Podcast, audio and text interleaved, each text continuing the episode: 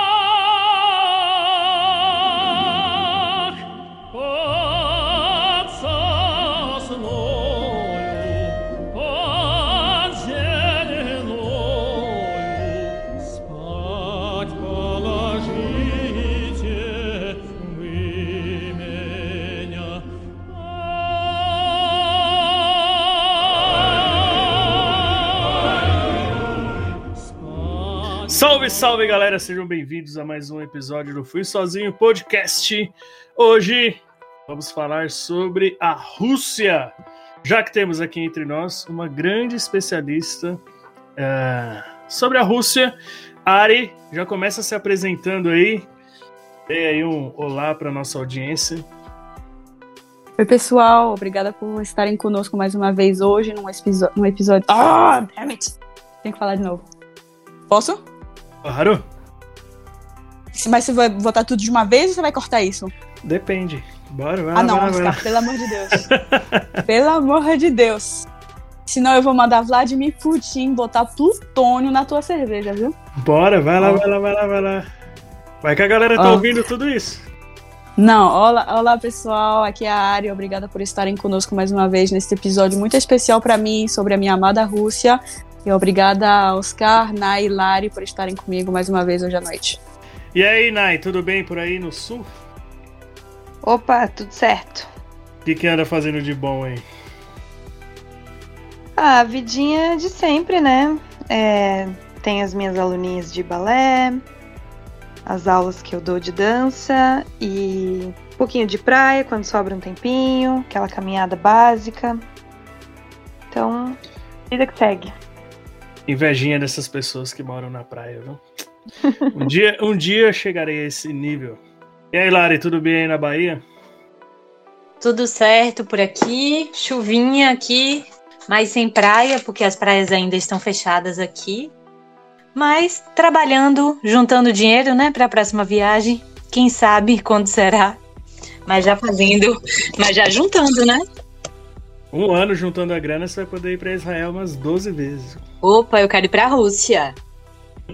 Opa, bora! Iremos, iremos para a Rússia hoje. Oh, mas, oh, Lari, só um parênteses, você falou que é da Bahia, inclusive o pessoal postando foto na praia, não sei como. Depende do, do município, depende do município. Alguns estão, alguns ah, estão abertos entendi. Isso, e outros fechados. Pensei que fosse, pensei que fosse algo estadual.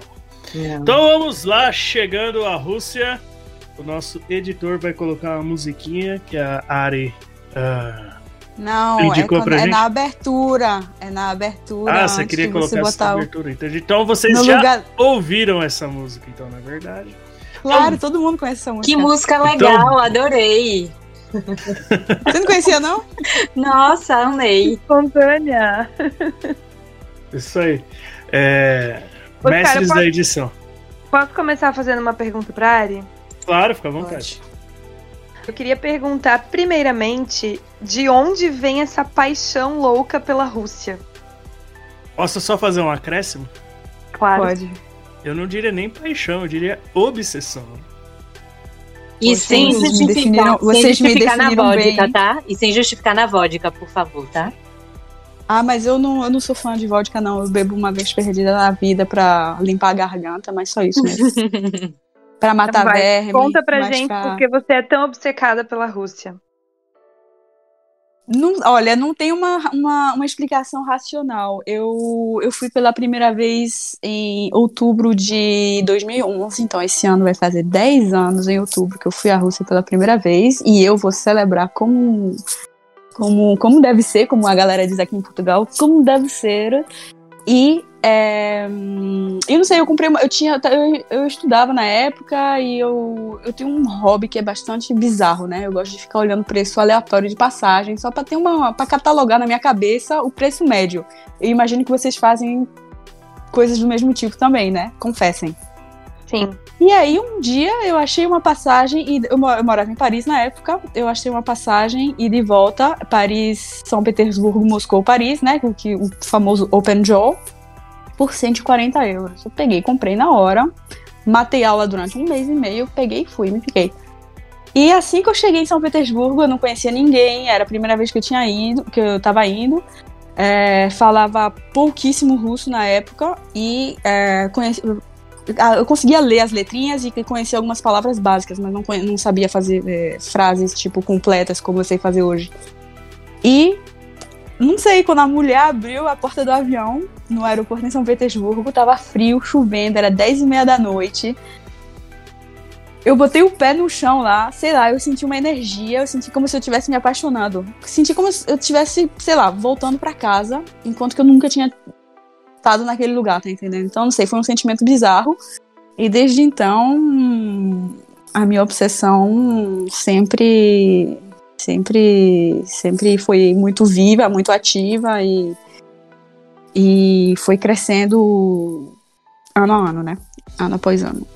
Então é isso, não é uma não é uma razão racional. Boa. é irracional bem. e bem subjetiva.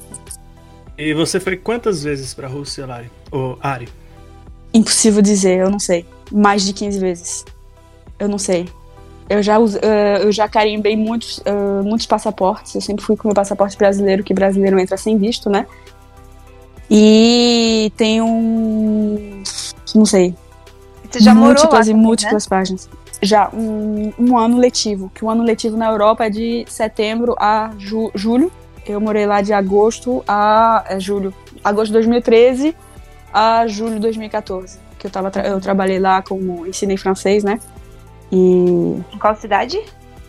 em São Petersburgo. São Petersburgo mesmo.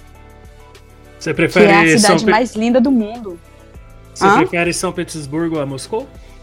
Claro. São Petersburgo e Moscou, é, Lari vai confirmar aí pra mim, mas é como Recife e Salvador. Hum. Tem aquela, sabe, aquela aquela rivalidade que é tipo, não é uma São rivalidade Paulo. violenta. É, Rio São Paulo, esse tipo Uma de zoação de- assim? É uma zoação, uma rivalidade, tem uns times. Ah, você é time Moscou ou time São Petersburgo? Não sei o que, não sei o que. Mas é. A minha avó, por exemplo, era de Recife. Eu zoava ela o tempo todo com Recife, porque eu sou baiana, né, de Salvador. E a galera que é de Moscou também detesta ser zoado. E eles zoam também o povo que curte mais São Peter. Então, mas. Mas Muito São bem. Petersburgo, com certeza. Muito bem. É, você falou sobre visto, né? Então eu lembro que você ligou, né? Que quem tem o passaporte europeu, ou seja, não, um italiano, um espanhol, um francês, ele precisa de visto, né? Para entrar no, na na Sim. Rússia. Agora, nós aqui do Brasil temos essa vantagem, não precisamos de um, ir no consulado, por exemplo, é só ir direto como para a União Europeia. Exatamente. É só você chegar. É só você. Aqui, por exemplo, quem tem passaporte europeu precisa um monte de papel, fazer fila, aquele chá de cadeira no consulado, é aquela chatice, e tem que ter um roteiro pré-plane- pré-planejado, entre aspas, né? É, para poder apresentar para o consulado e um monte de, de burocracia básica, né? Enquanto que brasileiro não. Brasil, se a gente quiser ir hoje à noite, a gente vai, pega o avião e puf, chega lá. Agora não, porque tem restrições a- Covid, né? Tem direito Sim, a ficar claro. quanto tempo, Ari? 90 dias. 90 dias. Muito bem. Ai. E você sabe por quê? Porque essa relação é, diplomática é mais vantajosa com o Brasil e menos com a União Europeia? Que é por causa dos BRICS. Lembra na época do, do- de Lula, teve aquela, aquela, Uhum, aquela- uhum. Aquele, aquele grupinho dos BRICS lá com a China, a Índia, a Sim, África sim. do Sul. Então, entre eles, cada um desses paizinhos, eles, é, tipo, liberaram a viagem de cada dos cidadãos desses... É, cida, corrige aí, professor. Cidadãos do, de, cada, de cada um desses países quando for viajar um para o outro.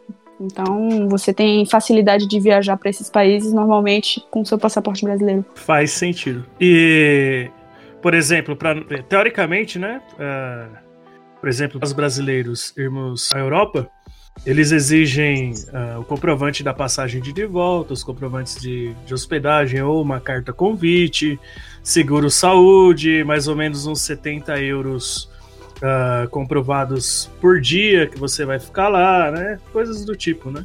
A Rússia exige isso também ou não? Se exige, nunca me pediram. Eu, cada vez que eu chego, pergunto: ah, que dia você vai embora? Você aí fala uma data aleatória aí.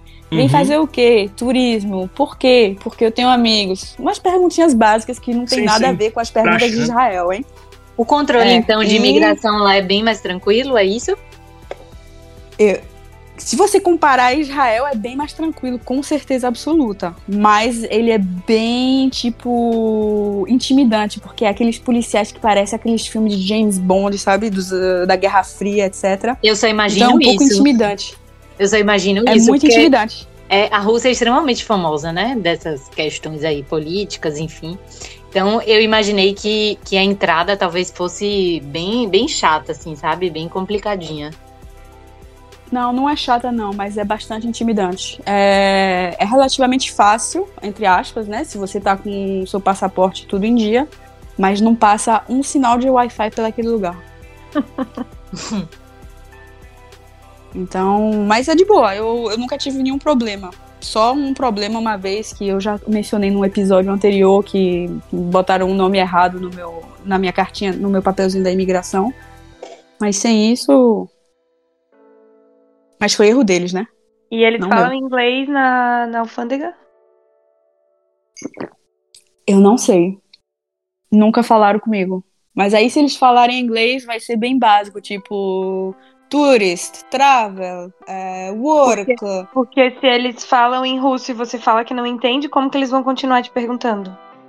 Eu, eu, eu, falo, eu falo russo, as perguntinhas básicas que eles fazem eu entendo, Sim, mas você fala, é... no meu caso, né, de um de nós que não eu, fala. Eu imagino que essas perguntinhas básicas eles, eles consigam dizer falar em inglês, porque uhum. tem tanta gente que foi até depois da Copa do Mundo de 2018, é, tanta gente viajou, eu vejo tanto estrangeiro lá, tanto americano, tanto inglês, tanto brasileiro, já vi tanto brasileiro por lá, que esse povo deve, deve falar um mínimo sei lá, umas meia dúzia de palavras em inglês, no mínimo, né? Imagino. Entendi. Perguntar para fazer a mesma pergunta para Nai primeiro, depois para Lari. Nai, na verdade, a mesma pergunta que eu fiz no episódio passado sobre Israel, né? Na uhum. tua lista, quando você faz aí de países que você deseja conhecer, Rússia ocupa qual posição, mais ou menos? Ah, não sei dizer, mas é, eu tenho uma história interessante com a Rússia porque eu tive uma amiga russa na adolescência. E até a gente estava comentando antes do vocabulário, né? Eu, eu, eu, aprendi também algumas palavras com ela, antes até de ir para o navio. É, o meu tio trabalhava com uma companhia marítima aqui em Itajaí. E aí ele fez amizade com um russo e esse russo tinha uma filha da minha idade, eu tinha 14 anos na época. E aí, na época, ela veio, a gente meio que se comunicava em inglês, mas meu inglês não era tão bom, nem o dela, então era um pouco de mímica, um pouco de inglês, um pouco de russo, um pouco de português, e a gente se entendia. E foi bem legal, assim. E eles eram de São Petersburgo também. E eu lembro que na época eu fiquei super, tipo, querendo muito ir, querendo muito visitar, conhecer, né? o, o, lugar e tal. Eles falavam, né, que São Petersburgo é uma cidade bem importante na Rússia. E eu lembro de ter ficado bastante curiosa, assim. Mas aí depois passou, a gente se afastou, é, perdemos um pouco do contato, né? Na época as redes sociais ainda não eram tão fortemente assim, né? É, a gente não tinha esse contato tão direto. E aí acabou que ficou, fica aquela vontade. Eu tenho a, a, a vontade de conhecer principalmente, né, é, a partir do balé, do Bolshoi, do Kirov, que são grandes companhias de balé, visitar os grandes teatros, assistir um espetáculo lá, né? Então eu tenho bastante vontade. Mas por ser um pouquinho longe, assim, fora do, do, do circuito que eu tô habituada, assim, acaba que, que eu sempre acabo deixando para depois, sabe? Mas eu tenho bastante vontade, sim, de ir até lá, de conhecer. Gostei, Nai. É, eu não. Eu sinceramente nunca nutri um interesse muito grande pela Rússia. Depois que teve as Olimpíadas de Inverno em Sochi, é, interessou um pouquinho mais. Aí começou a ter etapas de Fórmula 1 lá também. E vi que lá rola um balneário, coisas do tipo, me interessou. Me interessou mais. O que me interessa da Rússia, que daqui a pouco a gente vai falar sobre, né? Que acho que é o roteiro mais, mais famoso para brasileiros, assim, né? Que é o o roteiro do, do, da Transiberiana, né, do Expresso Transiberiano.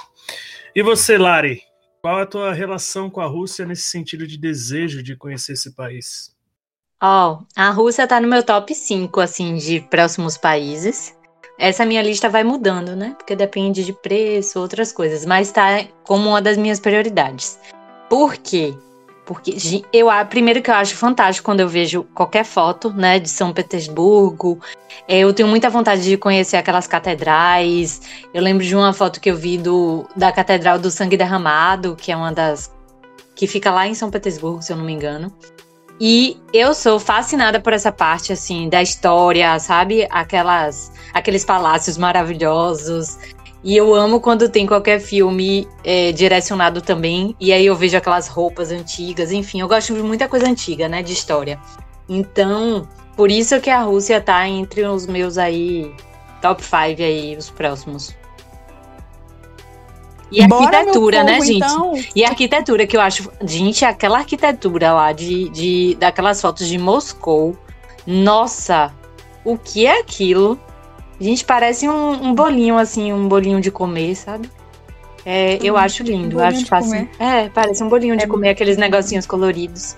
Mas eu acho fantástico. Uma cebolinha, né? eu acho lindo, assim. Eu tenho muita curiosidade, porque eu acho que é muito diferente dos lugares que eu já conheci. Então vamos lá, o, o Lari. O Ari, já tomei uma cerveja, tô até trocando o nome já. É, já tá Ari. bêbado? Já tá russo, então. tô russo. É, seguinte, imagina que alguém chegue pra, pra você agora e fala o seguinte, ó, eu tenho 10 dias para passar na Rússia, o que, que você me indicaria? Vai para outro lugar, porque 10 dias é muito pouco. Olha o tamanho Não, é muito pouco do pra país, qualquer lugar, bicho. mas... Mas imagina, não sei, a pessoa tem uma, uma agenda apertada por causa de trabalho, Ok. né? Tem todo mundo, Tá. às vezes tem tantos dias pra tirar de férias, né? Mas a pessoa quer Tá, cair então. na Rússia no passaporte, como que faz? Ok, então é uma pessoa que nunca foi, né? Eu diria quatro dias em, em Moscou, seis em São Petersburgo. Sim, é, Não ir. ó, obviamente básico. é um país É o básico. gigantesco, né? Pra se você for É. conhecer a Rússia inteira, se bobear, se passa um ano, não conhece lá, né? É, mas, você não pode enfim, né? inventar de ir pra não sei pra onde. Se você só tem 10 dias, você não pode inventar de ir pra não sei pra onde, pra Sibéria, pra não sei aonde, Não, claro, não você o quê. faz o mainstream ali, né? Igual você falou. É, Moscou, basicão São mesmo. Petersburgo, né? Coisas do tipo assim. Uhum. né? E em que época do ano é mais recomendável ir pra lá? Depende, tem doido pra tudo nessa vida, né? Eu recomendaria ir entre o final do mês de abril e, o, e meados de setembro, final de setembro, no máximo. Depois é frio. Frio, frio, de lascar, neve, né? neve, neve, neve. Frio de lascar. Eu, quando eu morei lá, começou a nevar dia 23 de setembro. Eu vou, lev- eu vou lembrar a minha vida inteira de tanto frio que eu tive. E fez, chegou a fazer 32 graus abaixo de zero. Em janeiro ou fevereiro do, de 2014. E no inverno, qual que é a proporção? É, luz do dia e tudo escuro. Aí depende onde você vai. Em São Petersburgo, em pleno mês de janeiro, fevereiro, era duas ou três horas de, de luz, não vou dizer sol, mas luz, né? É, o sol que se levanta acima do horizonte, mas o céu fica não constantemente, mas é, nublado com frequência, é, muita neve. É, mas umas duas e meia, três horas da tarde já tá, já tá escuro de novo. Mas se você for pro sul, para essa cidade onde você falou, por exemplo, Sochi, que é super fofinha, onde teve os Jogos de Olímpicos de Inverno, não lembro em que ano, acho que faz alguns, algum tempo, mas eu não lembro que ano foi. É, lá é, mais, é bem mais ao sul, é uns 3 mil quilômetros ao sul. Então lá, por exemplo, se você for lá em pleno inverno, vai fazer 10 graus, 15 graus, tá entendendo? E vai, vai, vai ser um pouco como Portugal, mais ou menos. Tá entendendo? Então é, depende bastante de onde você for. Quanto mais Eu ao norte, mais frio Exato. e mais. Exato. Quanto mais ao norte, quanto mais a leste, é, em termos de inverno, se você quanto mais pra lá pra Brenha da Sibéria você for, mais frio faz. É, os jogos de Sochi foram em 2014. Nai, o que mais Mas- perguntas você tem sobre a Rússia? Eu queria saber, a, a Ari citou aí duas cidades grandes, né? É, eu me interesso muito também pelas paisagens, né? Pelas paisagens naturais. Próximo a essas cidades, tem opções de parques, de lugares onde você vai ter é, uma paisagem diferente? Ou é mais cidade mesmo, assim, para você curtir arquitetura, teatro, museu, essas coisas? Como um parque tipo um parque dentro da cidade pra você passear ou um parque fora fazer, você fazer uma trilha? Isso. Alguma tem essa é, parque dentro da cidade, eu imagino que exista, né? Tipo um Sim, parque claro. urbano assim, mas se tem opções tipo de bate volta, cidadezinhas menores que estejam próximas dessas cidades grandes que você possa é, ver uma paisagem única assim, uma paisagem muito diferente. Sim, com certeza. É, você tem, você dá pra você fazer tipo bate e volta, sair de manhã e voltar no final da tarde ou à noite e ir para uma para umas cidadezinhas menores, pequenas cidades históricas, fazer um roteirinho mais um circuito mais é, cidades com uma importância em tal ou tal período histórico e até fazer umas trilhas numas uns parquezinhos, com certeza, ou até na praia, perto de São Petersburgo. São Petersburgo é no mar, praticamente, né? Uhum. É, Moscou, acho que pode sim, é um pouco mais difícil, porque Moscou é uma das cidades, uma das quatro maiores cidades da Europa, né? Então a cidade é completamente gigante. Uhum. Você leva horas pra fazer qualquer coisa. Mas acho que dá sim. Eu pessoalmente nunca fiz nada de trilha ao redor de Moscou. Eu já fui a umas Uhum. cidadezinhas pequenininhas que tinham uma importância na Idade Média, Uhum. é, que se chama o, o Anel de Ouro. Acho que em português se chama assim, Anel de Ouro. E é um monte de cidadezinha bem pequenininha, com um monte de mosteiros, um monte de catedrais, um monte de igrejinhas. E que são cidades que têm mais de mil anos de história, etc. Mas que hoje são periferias pacatas, né? Uhum. É, mas super dá, super dá. E tem alguns lugares ou cidades mesmo que são famosas pela paisagem, por exemplo, eu lembro de uma vez você ter comentado que tem lugar na Rússia que dá pra ver a aurora boreal, né? Ah, sim, mas não é perto de Moscou nem de São Petersburgo, não. Sim, tá Pra longe. você ter muito longe. Eu vi a aurora boreal na Rússia, mas a- acima do Círculo Polar. Eu tava 200 quilômetros acima do Círculo Polar. Aham. Então é bastante longe. E, você tem que alguma se. outra...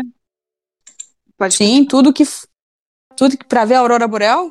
Tudo que Não, for eu ia acima do Círculo tem Polar. alguma de outra boa. cidade que você lembra que tem, que é famosa, assim, pelas paisagens, pela, enfim, pela natureza. Eu, fui, eu, não, eu conheço. Eu não conheço a Sibéria. Eu só fui. Os únicos lugares que eu fui foi na Rússia Europeia, né? Então a Rússia Europeia é definida por tudo que vai até o. Uma, uma cadeia de montanha que chama Urais. E você pode ver pelo, no Google Maps, é, a cidade de Eka- Ekaterimburgo já é a primeira cidade na Sibéria, mais ou menos, que é considerado. Chutando aí mais ou menos, a uns centenas de quilômetros aproximadamente. Então aquela parte lá eu não conheço, mas eu já fui ao, ao Ártico, e sim, Murmansk é sensacional. A cidade em si não é bonita, é uma cidade militar, né? Industrial, é um porto, mas ao redor tem muita coisa bacana para fazer. A cidade, o aspecto, o visual da cidade, onde ela é localizada geograficamente, é muito bonito. Eu conheci o sul também, Sochi, os arredores do Mar Negro a- e o começo da- das montanhas do Cáucaso, é muito bonito também por lá. E a outra cidade que eu conheci foi Volgogrado, que a galera deve conhecer mais sobre o com o antigo nome de Stalingrado, né? Durante a Segunda Guerra Mundial, que foi uma, uma carnificina. É, e que também fica no rio Volga, que é um dos maiores rios do mundo e o maior rio da Europa. E que também tem umas, é, umas coisas bacanas para fazer. A paisagem do Rio é, é, muito bonita e a região é bem bacana também. Mas são regiões mais planas. Essa Rússia europeia é muito plana, são planícies. Não uhum. tem muito. Montanha. O relevo não é muito, é, não tem muito, não é muito montanhoso, não. É mais planície, planície, planície, planície. Depois, quando você passa uh, perto para chegar perto desses, dessas montanhas rurais ou no, lá no sul, no Cáucaso, aí que tem montanhas legais e bonitas, onde você pode fazer tipo escalada, é, esqui no inverno, esse tipo de coisa. Legal. É, realmente é um país continental, né? Muito imenso. Cabe quantos Brasil dentro da Rússia, gente? Será uns três ou quatro? Três ou quatro. Não, a Rússia é muito grande, bicho. Não tem como. E existem vários paizinhos dentro da Rússia, assim, né? Tipo regiões, né? Como você falou, né? Stalingrado, existem outros também, né? Alguns. Stalingrado. Alguns é porque a Rússia é uma federação, né? né? Sim, a Rússia é uma federação como o Brasil, só que o Brasil são estados e cada estado tem a sua tem autonomia igual. Na Rússia, cada regiãozinha ela tem um nome diferente em função do nome dela. Ela a qualificação, né? Ela tem um nível maior ou menor de autonomia econômica, política, essas coisas. Então, por exemplo, tem a República da Chechênia que você deve ter pensado quando você falou em Sim, esse mesmo. Pronto, a, a Chechênia é uma república, então quer dizer que ela tem mais autonomia, por exemplo, que é, uma outra região que tem um nome de Oblast, por exemplo, ou tem um monte de coisinha assim. Então, cada, cada região, na verdade, cada entidade federativa, ela tem sua própria característica e, e sua, seu próprio nível de autonomia. Entendi. Isso significa que ela pode ter, por exemplo, leis específicas para essa região, né? Eu, eu confesso que eu não sou especialista na política Entendi. russa, mas eu sim, ela tem é um nível de autonomia política, econômica, é, é, tributária, etc., que, que, que, é possível que haja diferença, sim. É, sim, sim, sim. Entendi. Mas o rei continua o mesmo. O rei é sempre o mesmo em todas as, as pequenas repúblicas e tudo. é, ô, Lari, enquanto eu vou lá pegar minhas, mais uma cerveja, Manda aí qual que é a sua, sua curiosidade para a área ah. sobre a Rússia. Então, minha curiosidade é sobre a hospitalidade do povo russo. Como até a gente fala muito, né, aqui no, nos episódios que a gente gosta muito de conhecer pessoas, nas viagens, enfim. Como é que são os russos aí recebendo turistas? Boa pergunta, Lari. É, porque. Quem saiu aqui? É, em geral, é, como é que te, como explicar isso? Os russos eles são, eles podem parecer muito frios, né? Quando você não, assim, na primeira impressão que você tem, né? É, na rua, ou você vai numa loja, ou você vai num banco, é, ou sei lá, qualquer coisa, você tem a impressão que as pessoas em geral são bastante frias, mas é, eu acho que é um, é tipo uma cortina que esconde um lado mais, é, mais acolhedor, mais simpático, mais engraçado. Eu, pessoalmente, eu tenho muitos amigos na Rússia. É, e, sei lá, não sei como te explicar, mas sim, não é um povo tão colorido, entre aspas, como o povo brasileiro, tá entendendo? Não é a galera que, ah, bora combinar, vem lá em casa hoje à noite, não sei o quê, tipo pra um gringo qualquer que encontrou na praia, ou não sei não é uma, não são pessoas assim, mas são pessoas mais reservadas, mas que mesmo assim têm o seu lado acolhedor e e, e amigável. Não sei se essa palavra existe. Sim, existe. aí, professor. Ué, yes. É, então, é, é, peguei esse papinho na metade, mas acho que eu entendi. Agora, na, na, quando eu estive na Turquia, agora no final de 2020, começo de 2021, tinha, tinha muitos russos né, na cidade no hostel que eu, que eu estava também tinham alguns lá, né? E você, eu notei que no começo assim eles são é, um pouco distantes, não dão muita confiança, mas uh, com o passar da conversa assim, é, parece que já são melhores amigos rapidinho assim, né? É, mudou Exatamente. um pouquinho, mudou um pouquinho a impressão do que eu tinha, do que eu tinha sobre eles. Então vamos lá, o, o Ari, seguinte, a pergunta que, que não quer calar, que acho que é um dos primeiros itens quando a gente considera um país para ir visitar, para ir conhecer, né? A, a, questão da moeda e do custo, né? Qual é a moeda utilizada lá na Rússia? Uh, comparando com outros destinos mais conhecidos, é mais caro, mais barato? Como que é? A moeda lá se chama o rublo russo, né? É... E hoje em dia não sei quanto é que tá valendo em relação ao real, não me faça essa pergunta, mas em relação ao euro, a última vez que eu olhei, um euro estava valendo 75 rublos. Eu acho a Rússia um país barato. Porém, existem lugares caríssimos. Moscou é caro. Para tipo alojamento, é... balada, esse tipo de coisa é caro. Se você for num bar qualquer tomar uma cerveja, comer alguma coisa, dá para você comer baratíssimo em qualquer canto. Mas se você curtir a badalação, esse tipo de coisa, você vai. Você pode gastar muita, muita, muita, muita grana em Moscou. São Petersburgo é, um, é mais barato, mas também tem de tudo, né? Tem. tem tem para qualquer tipo. O bom da Rússia é que tem para qualquer tipo de, de orçamento, tá entendendo? Uhum. Tem pra gente que vai realmente mochilão com orçamento apertado e tem pra gente que acende um baseado com uma nota de 100 euros, tá entendendo? Então, tem de tudo. Entendi mesmo. Tem 400 euros numa balada em Moscou. Um rublo, um rublo russo é igual a 0,073 reais. É isso mesmo, gente? É, um real, 13,62 é rublos. Muito barato. É baratíssimo. Tre ó, não, mas né? com 13 rublos você não faz nada. Hum. Você não faz nada com 13 rublos. Um pão não compra um pão. 13 rublos você vai dar pra um pedinte aí na rua. Nem isso. Se alguém me pedir esmola na Rússia, eu não dou nem 13 rublos, eu dou 100, tá entendendo? Nossa. Mas. Mas assim, eu vou fazer uma pergunta difícil para você. Diga. Por dia, assim, gasta-se quanto? Não sei. isso é tipo. Oscar, isso é um tipo uma pergunta que eu comida, não sei. Uma comida de rua, vai. Da luva, que antigamente eram as cantinas dos operários na União Soviética e tudo, é, dá para comer bem por tipo 200 rublos. Ah, e um, um, a comida que você adora, McDonald's? Eu nunca, eu nunca entrei no McDonald's na Rússia, então nem sei quanto é que vale. Você leu meus pensamentos. Você leu, eu ia eu perguntar justamente nesse momento se tem Subway, se tem Burger King, se tem Uma garrafa de vodka. Uma garrafa de vodka de lembrança, a última vez que eu fui, deve, uma boa, hein? É, que é, a galera gosta de Smirnoff, de Grey Goose, mas isso não é vodka russa, meu povo. É, uma vodkazinha boa, ruim, é, pequenas, né? Tipo, uhum.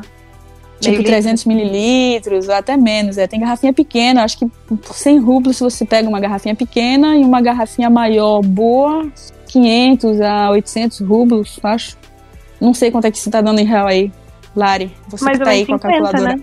Como é? Se é 13. É. Se é 13 por 1, vai dar uma média de 50. Gente. É, uns 50. Agora, é esses, esses dinheiros assim, esses dinheiros é ótimo. Que é, é tipo, ai, não sei o que, baratinho é 100 rublos. Eu fico totalmente confusa nas viagens. Eu não sei como é que vocês ficam. Mas eu perco meio que a noção, sabe? Quando, assim, é muito pra diferente. Te... Pra te dar uma noção, Petersburgo umas três ou quatro vezes. Eu não sei quanto tá valendo a passagem. A última vez que eu fui lá tava valendo 28 rublos. Deve estar deve tá mais agora. Deve, 100 rublos dá pra pegar o metrô três vezes. 100 rublos é um euro e pouco, pô. 100 rublos não é nem dois euros, bicho.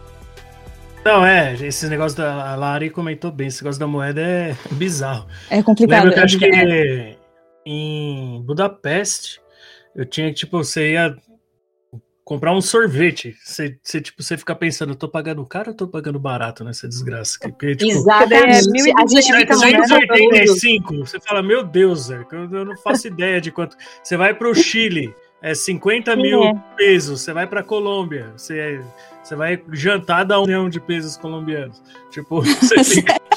É, não, é verdade. Tipo, tem esse, tipo, esse monte de zero. Se eu não me engano, acho que no sul da Ásia, tipo, Tailândia, esses lugares também, tipo, tem isso, sabe? Tipo, muito zero. Como, era no, Tailândia... Como era no Brasil antigamente, né?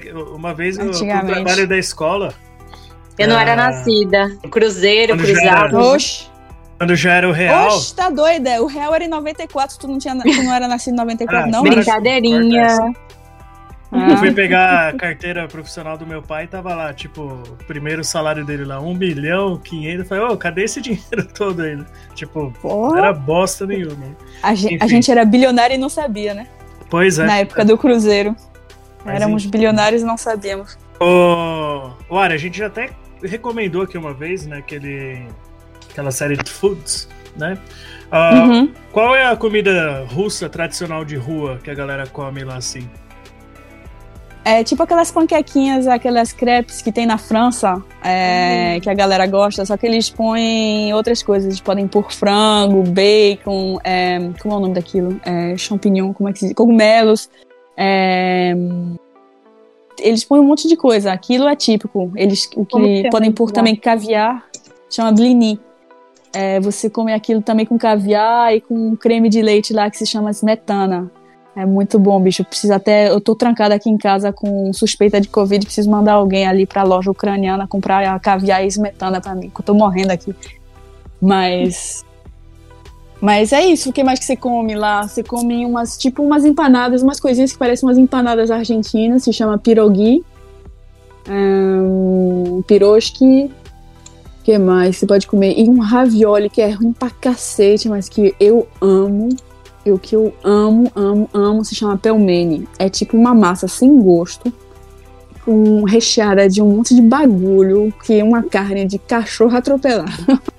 Meu Deus. Mas é muito bom. Eu- não, é não gosto é de bom, é kebab, ruim. daquele kebab velho, não, né? Por favor. Isso é gosto de kebab. Opa, de, de- respeito aí com o kebab. é, é os gostos dos kebab de, de, de- do, do Oscar aí, é, com cadáver de sogra. Mas não sei, pra mim tem uma- um valor emocional muito grande. Então eu acho aquilo bom, mas objetivamente aquilo é ruim demais, bicho. E a sopa Eu- de beterraba? A sopa de beterraba é muito comum, mas eles dizem que é o pisco, o chi, é, chi, é chileno ou é peruano? A galera fica brigando pra saber a Porque origem. a Ucrânia pertencia à Rússia, né? Então. É, era soviética, aí teve uma mistura desses povos é, que foram pra cima e pra baixo, mas é aquela sopa de beterraba ela é comida em tudo que é, em tudo que era Estrogonofe. Estrogonofe é russo? Dizem que é, porque É. Strogonoff é uma grande família de comerciantes e de exploradores da Sibéria, né? É, tem até o Palácio Stroganov em Uhum. São Petersburgo. É uma família muito, muito grande. Já ouvi Adoro falar, Lari, que, que é, mas a receita original deles lá é bem diferente do- da receita que a gente come aqui. Não, Uhum. certeza que já que no Brasil já inventaram estrogonofe Tupiri, já botaram. com doce de Exato. leite. Batata, Batata palha, palha. Amo batata É. palha no estrogonofe. Strogonoff com uva passa. É, pedaço de maçã, enfim. Agora o caviar, o caviar é produzido tratar. aí, aí no Irã, não é isso o caviar? Depende, tem caviar no Irã, tem caviar na Mas o Rússia. caviar da Rússia é bom? O caviar da Rússia é bom? Eu gosto de caviar, mas é, mas é um gosto especial, você tem que curtir. Gosto de mar, gosto de peixe. Isso, é. É porque eu É, já que comi curtir, um caviar que eu gostei e outro não, entendeu? Aí eu não sei. Não é assim, pra se meu paladar- amadores. É isso, se meu paladar é pobre ou tipo. Tem que tava ruim, quem sabe? Ô, Ari, mas assim, Oi. é, o caviar na Rússia é, tipo, é, é banquete, é granfino igual na França ou é mais popular? Depende, tem dois tipos de caviar, né? Tem o caviar vermelho, que é mais popular. É, e tem o caviar preto, que é um pouco mais caro, né? E- Aí eu comi o preto. tem- Sou rica então. mas também tem, também tem diferentes tipos de peixe. É porque é a ova do peixe, né? Então, em Uhum. função de qual peixe é, tem um que é mais caro do que o outro. E deve ter vários, é, vários tipos de peixe que produzem também o caviar preto. Eu não, eu não sou, confesso não ser uma, uma, uma expert nesse assunto, mas eu curto muito o vermelho. Também porque eu sou uma pobre coitada, né? Eu não tenho dinheiro pra comprar o preto. Não sou que nem a Lari, não. Ah, não. Rica. Rica, RYK. rica de Rica. muitos desejos de viajar. É, Rica disso. psicólogo, psicólogo na pandemia ficou rico. É. Uhum. ó. Então vamos lá, meninas, Nai, perguntas? Ah, eu, eu tenho curiosidade de saber a respeito da comunicação. Porque eles também têm um, um alfabeto diferentão, né? E aí, Sim. como que é? É a questão de, de placa na rua. E se as pessoas, no geral, assim, se propõem a falar inglês ou rola aquela resistência. Hum, as placas na rua, elas são, obviamente, tudo é escrito em russo, mas cada vez mais nas cidades grandes, né? Obviamente que num vilarejo perdido no Ártico, acho que não possa não ser o caso. É, tá escrito o nome da rua em, em cirílico, né? Que é o alfabeto deles, e embaixo vai estar escrito em letras latinas. Todo mundo vai entender letras latinas. Por exemplo, se você tiver um endereço que tiver escrito em letras latinas, Uhum. você mostra pra alguém, qualquer pessoa, idosa, jovem, vai, vai poder saber ler. Metrô É, também? O metrô também. O metrô é escrito em cirílico e em, em, em letras latinas.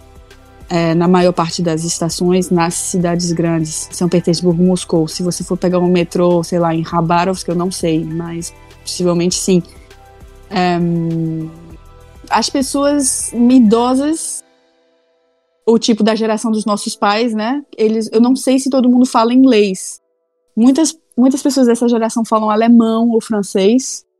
É, quem fala mais inglês são é a galera da nossa idade, as pessoas mais jovens, adolescentes, é, esse tipo de, de, de geração. Mas eles não, eles quando eles percebem que você é estrangeiro, os jovens, eles gostam de poder ter uma oportunidade de praticar o inglês deles, com certeza. Então eles não são que nem os franceses que têm receio em falar em- em inglês com você, porque você tem que falar francês. E Não, se você assim, diz- mesmo se as você pessoas souber- mais velhas são solícitas se veem que você tá numa situação é, está perdido, assim, com aquela cara de oncotô. Eles, eles te ajudam, mesmo os mais velhos, eles é, procuram ajudar. Acho que em geral sim. É, Em geral sim. Eu diria que sim. As, os- eu adoro os velhinhos na Rússia, são super fofinhos. Eu adoro velhinho em geral, né? Mas as babuscas na Rússia eu adoro. Super fofas. Dizem que isso melhorou bastante depois da- dos eventos internacionais que teve lá, né? Olimpíadas, é, Copa do Mundo, Sim. né? Dizem que, tipo, antes eles. Não sei se acostumado é a palavra certa, mas antes eles. Era uma relação distante os locais com os turistas, né? Aí depois desses eventos meio que aproximou, né? Essa, essa vida entre eles. Sim, sim, sim. Eu diria que. Eu, eu, eu, eu diria que. Faz 10 anos que eu viajo à Rússia e eu vejo que cada vez mais há mais estrangeiros, há, há pessoas que falam melhor inglês, porque eu, eu não falo russo perfeito, então às vezes eu não vou saber falar uma palavra, ou eu não vou saber exprimir uma, uma ideia em russo, eu vou precisar usar algumas palavras em inglês, ou dizer a frase inteira em inglês, ou sei lá, um francês, se alguém fala francês, não fala inglês. Mas é, sim, eu acho que é uma falta de costume que a galera tinha, né, antigamente, porque a União Soviética era mais ou menos fechada ao- aos estrangeiros durante até o que? 1900, não lembro do ano, 90, 91, que terminou, né, a, a União Soviética, e aí depois nos anos 90 a Rússia estava numa situação econômica, social, política catastrófica, e Bom, é isso. Aí a galera começou a vir viajando pouco a pouco e depois da, depois da, da Copa do Mundo foi um tsunami de turista e cada vez mais as pessoas estão acostumadas e, e é isso. Tá cada vez melhor, tá cada vez mais agradável viajar lá, com certeza. Entendi. É, Eu não sei se vocês já viram, mas tem um programa na National Geographic que se chama Delitos pelo Mundo, né? Crimes pelo Mundo, alguma coisa assim. Que mostra, tipo, os crimes pega turistas que existem nos lugares, né? Por exemplo, na Espanha, os, os furtadores de carteira, na Itália, os operadores de Roma para tirar foto, que se você não combina o valor, o cara fala é 100 euros, tem que pagar e pronto. Rola algo parecido lá nas pirâmides do Egito, Camelo, Marrocos, enfim. Existe um, um crimezinho pega turista que existe na Rússia? Seja bem específico? Eu. Que eu saiba, eu nunca caí em pegadinha na Rússia. Nunca. Não, não nunca, que você nunca. tenha caído, mas que você Eu sabe que existe falar. e você fica, fica Mas esperto, com- né? Com certeza deve existir batedor de carteira. Nunca me aconteceu, mas batedor de carteira tem no mundo todo, né? É, Claro. Mas eu, eu não, eu nunca ouvi falar, não. Boa pergunta, Oscar. Eu nunca ouvi falar. E a segurança existir, diária, Ari, Eu como é que é? isso. A segurança, Isso. de olhos fechados. Eu, eu iria sozinha pra qualquer canto da Rússia, sem problemas. Nenhum. Sem Pra problemas. mulher andar sozinha lá é de boa, então. Super de boa. Só teve uma vez que eu tomei um susto, mas é. Foi muita bobeira minha. Foi muita, muita, muita bobeira minha. Fui num bairro um pouco barra pesada. Foi três horas da manhã, no dia 1 de janeiro, completamente chapada. Enfim, foi, foi realmente foi bobeira. Mas. e foi só um susto. Mas. é, mas eu sempre, sempre andei de táxi, de ônibus, de metrô. Eu já peguei busão, tipo buzu entre uma cidade e outra.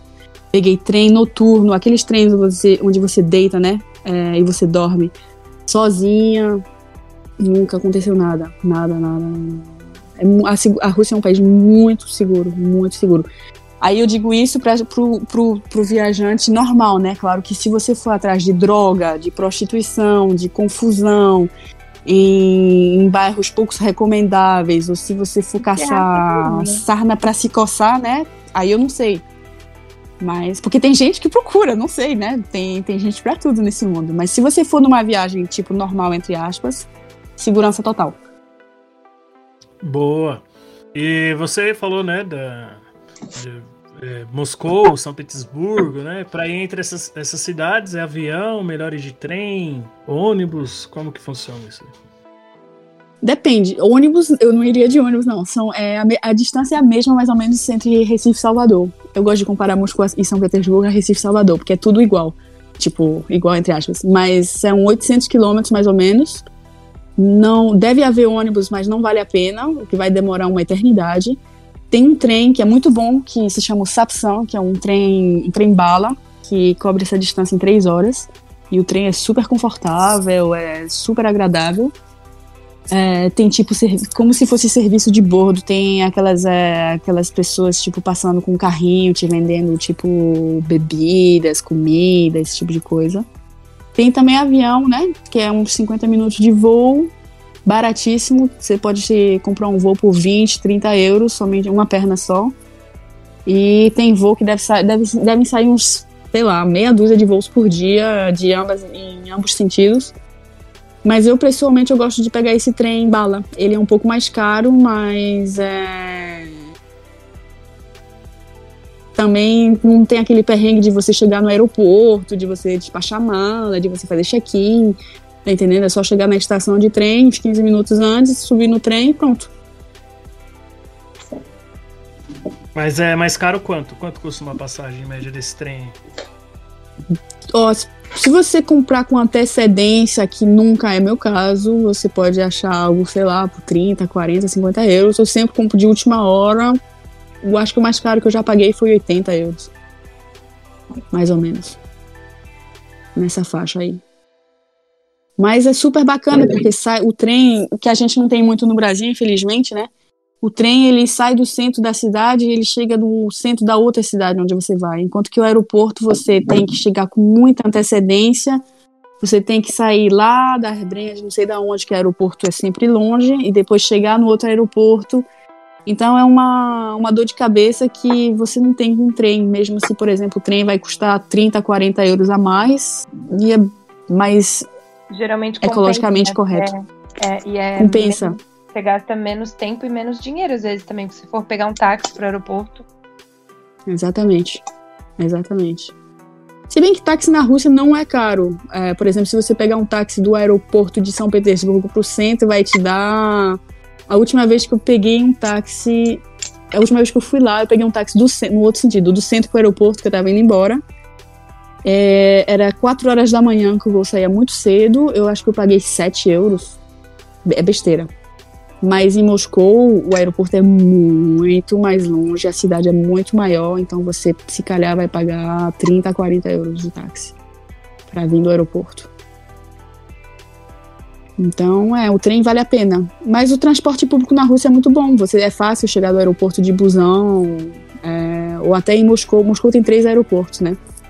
aeroportos. E cada um deles tem um- o seu próprio trem que liga o aeroporto ao centro da cidade. E é super prático e não deve custar mais de 10 euros. Se minha memória for. estiver valendo alguma coisa ainda. Excelente. Então vamos lá. ah, perguntas sobre o ah, trem siberiano, expresso transiberiano. Você já fez alguma vez? Não, mas eu tô querendo fazer em junho agora. Boa, será que Vai vai marcar conseguir? Vamos ver, para marcar justamente os 10 anos da minha primeira viagem à Rússia. O, pro- o problema é que, por enquanto, os estrangeiros não têm direito de entrar é, se eles não tiverem um motivo válido, tipo família, é, é, passaporte diplomático, esse tipo de coisa aí. Aí, então, por enquanto, está um pouco que em suspenso. Tô vendo, mas é, é possível que eu tenha uma opção um pouco um pouco um pouco joguinho de cintura pra pra descolar um, um visto de entrada, mas eu não vou revelar mais informações sobre isso. Você não tem, né? presa no aeroporto. É, não, eu não quero que as pessoas me acusem de sei lá o que. Mas eu vou guardar essa informação pra mim. Ô, Lari, ô, Lari, você tem vontade desse transiberiano? Você tem alguma curiosidade sobre ele? Eu tenho vontade, agora. Não faço ideia de como seja, viu? Sinceramente. Mas eu tenho vontade. Meus pais fizeram. Meus pais fizeram em 2013, adoraram. Só que eles fizeram em primeira classe, né? Onde você tem banheiro, não sei o quê. O engraçado do Transiberiano, ao meu ver, né? é, Mas também eu faria nessa minha idade. não- eles, eles tinham 50 e poucos anos quando eles fizeram. Eu faria na terceira classe, porque a terceira classe existe na Rússia. E a terceira classe é tipo, você tá lá com o povão, tá entendendo? E é isso que é legal. Porque você vai. Você vai ter acesso às pessoas como elas são mesmo, tá entendendo? As pessoas, tipo. Que você vai pegar o Transiberiano porque você gosta de viajar, mas as pessoas pegam aquele trem porque elas precisam ir pra um lugar X. Pra elas, aquilo é um perrengue. Não é? Não tem nada de romântico, de é, sensacional em pegar aquele trem. Pra eles é estão voltando para um vilarejo qualquer aí, porque não tem uma, não tem uma estrada que vai, não tem um avião que vai, e o trem é a única opção. É- mas é, que bem o que eu acho que interessante. é legal comentar, eu não sei se, se todo mundo sabe disso, é, a Transiberiana não é uma via que você pega e é, não é um pacote fechado, digamos assim, né? Que você compra e já Exato. tá subentendido que você vai do ponto A pro ponto B.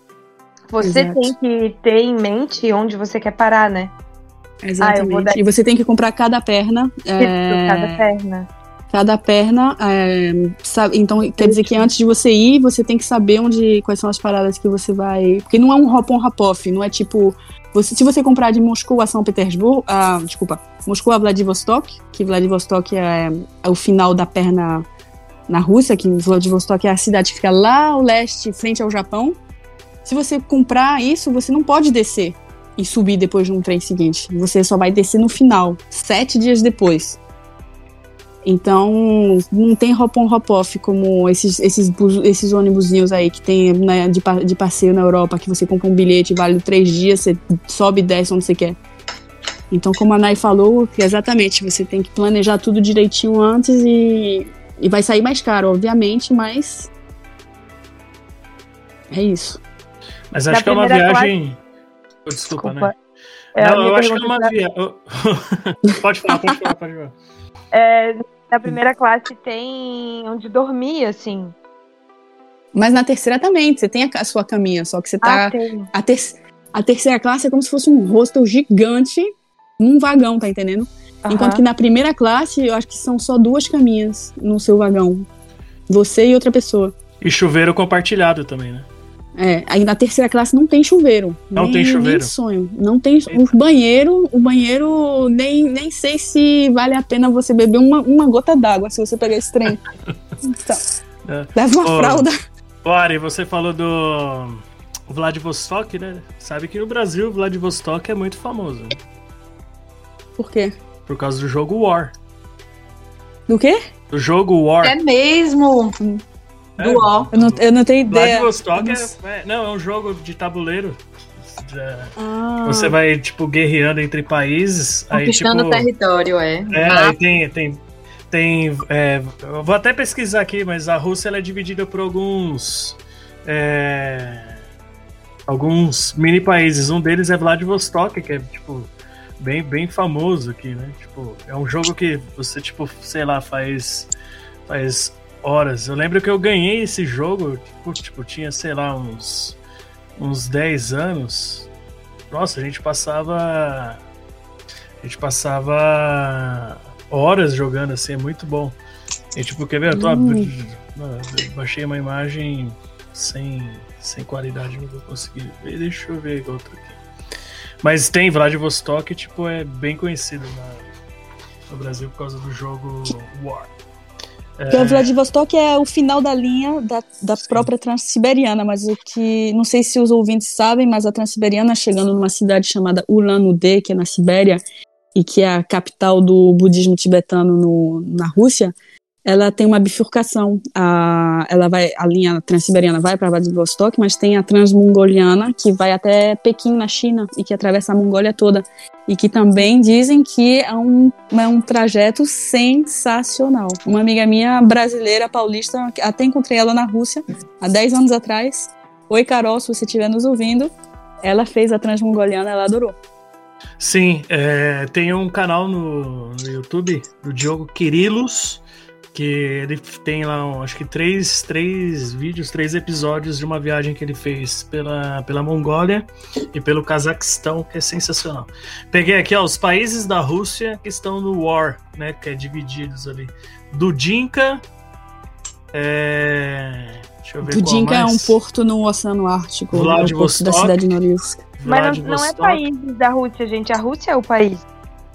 Essas são cidades, é. Dudinka é Não, uma não, cidade. tipo assim, no War era tipo como se São regiões no War. né? No Ocean Isso. Regiões. Ah, é porque no. O, como a Rússia é muito grande, divide. Divide em partes, entendeu? Porque Isso, se no O a gente construir, ou é, conquistar a Rússia, tipo, conquista quase o mundo. Ganha o jogo. É Omsk. Já ganhou o jogo. Omsk. Que é na Sibéria. Sim, tem. Deixa eu ver qual mais. Tá, tá, tá, tá, tá, tá. Acho que é isso. Deixa eu ver qual mais tem. Enfim, é... Vladivostok é conhecido no Brasil por causa do jogo War. Mas É. falando da Joguei. Transiberiana, é, então eu perguntei se tinha cama, mas daí eu fico pensando, né?